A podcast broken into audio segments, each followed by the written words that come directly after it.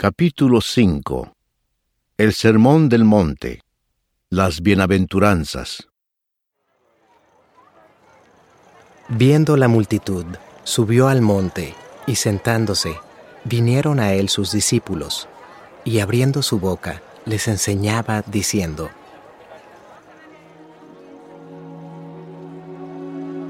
Bienaventurados los pobres en espíritu, porque de ellos es el reino de los cielos. Bienaventurados los que lloran, porque ellos recibirán consolación. Bienaventurados los mansos, porque ellos recibirán la tierra por heredad. Bienaventurados los que tienen hambre y sed de justicia, porque ellos serán saciados.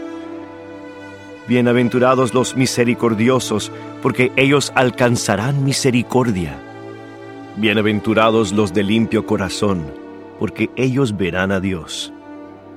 Bienaventurados los pacificadores, porque ellos serán llamados hijos de Dios.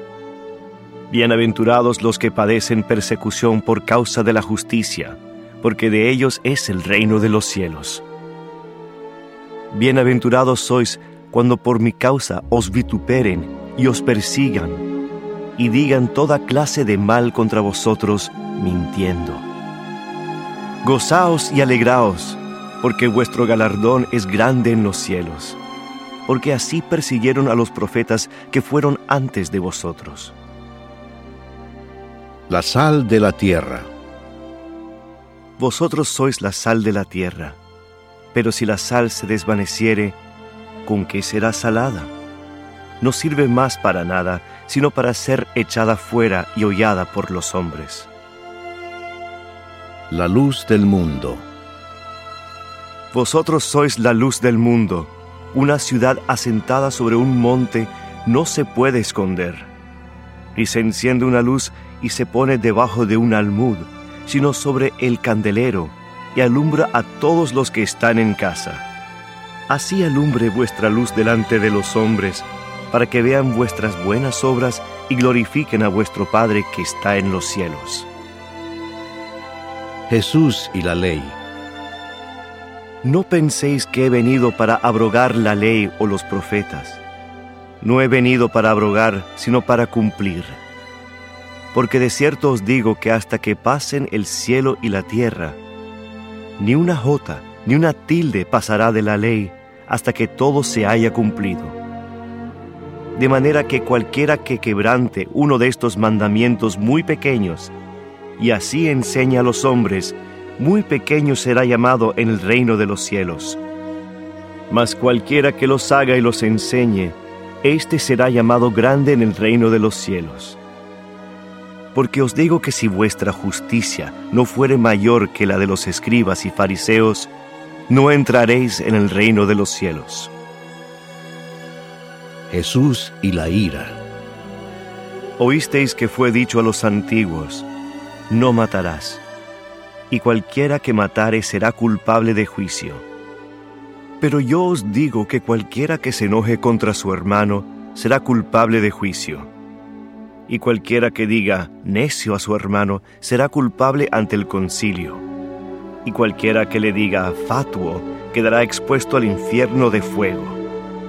Por tanto, si traes tu ofrenda al altar y allí te acuerdas de que tu hermano tiene algo contra ti, deja allí tu ofrenda delante del altar y anda, reconcílate primero con tu hermano, y entonces ven y presenta tu ofrenda. Ponte de acuerdo con tu adversario pronto. Entre tanto que estás con él en el camino, no sea que el adversario te entregue al juez y el juez al alguacil y seas echado en la cárcel. De cierto te digo que no saldrás de allí hasta que pagues el último cuadrante. Jesús y el adulterio Oísteis que fue dicho, no cometerás adulterio.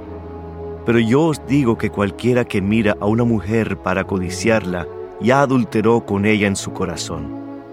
Por tanto, si tu ojo derecho te es ocasión de caer, sácalo y échalo de ti. Pues mejor te es que se pierda uno de tus miembros y no que todo tu cuerpo sea echado al infierno.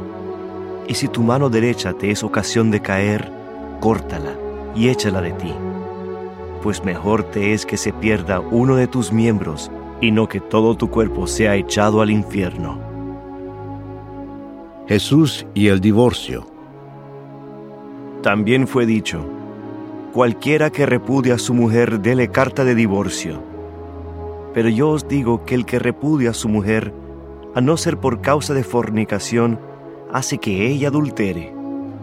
Y el que se casa con la repudiada comete adulterio. Jesús y los juramentos. Además habéis oído que fue dicho a los antiguos, no perjurarás, sino cumplirás al Señor tus juramentos. Pero yo os digo, no juréis en ninguna manera, ni por el cielo porque es el trono de Dios, ni por la tierra porque es el estrado de sus pies, ni por Jerusalén porque es la ciudad del gran rey, ni por tu cabeza jurarás porque no puedes hacer blanco o negro un solo cabello. Pero sea vuestro hablar, sí, sí, no, no, porque lo que es más de esto, de mal procede. El amor hacia los enemigos. Oísteis que fue dicho, ojo por ojo y diente por diente. Pero yo os digo, no resistáis al que es malo. Antes, a cualquiera que te hiera en la mejilla derecha, vuélvele también la otra. Que al que quiera ponerte a pleito y quitarte la túnica, déjale también la capa. Y a cualquiera que te obligue a llevar carga por una milla, ve con él dos. Al que te pida, dale. Y al que quiera tomar de ti prestado, no se lo rehuses. Oísteis que fue dicho, amarás a tu prójimo y aborrecerás a tu enemigo. Pero yo os digo, amad a vuestros enemigos, bendecid a los que os maldicen, Haced bien a los que os aborrecen, y orad por los que os ultrajan y os persiguen, para que seáis hijos de vuestro Padre que está en los cielos, que hace salir su sol sobre malos y buenos, y que hace llover sobre justos e injustos. Porque si amáis a los que os aman, ¿qué recompensa tendréis? ¿No hacen también lo mismo los publicanos? Y si saludáis a vuestros hermanos solamente, ¿qué hacéis de más? ¿No hacen también así los gentiles? Sed pues vosotros perfectos, como vuestro Padre que está en los cielos es perfecto.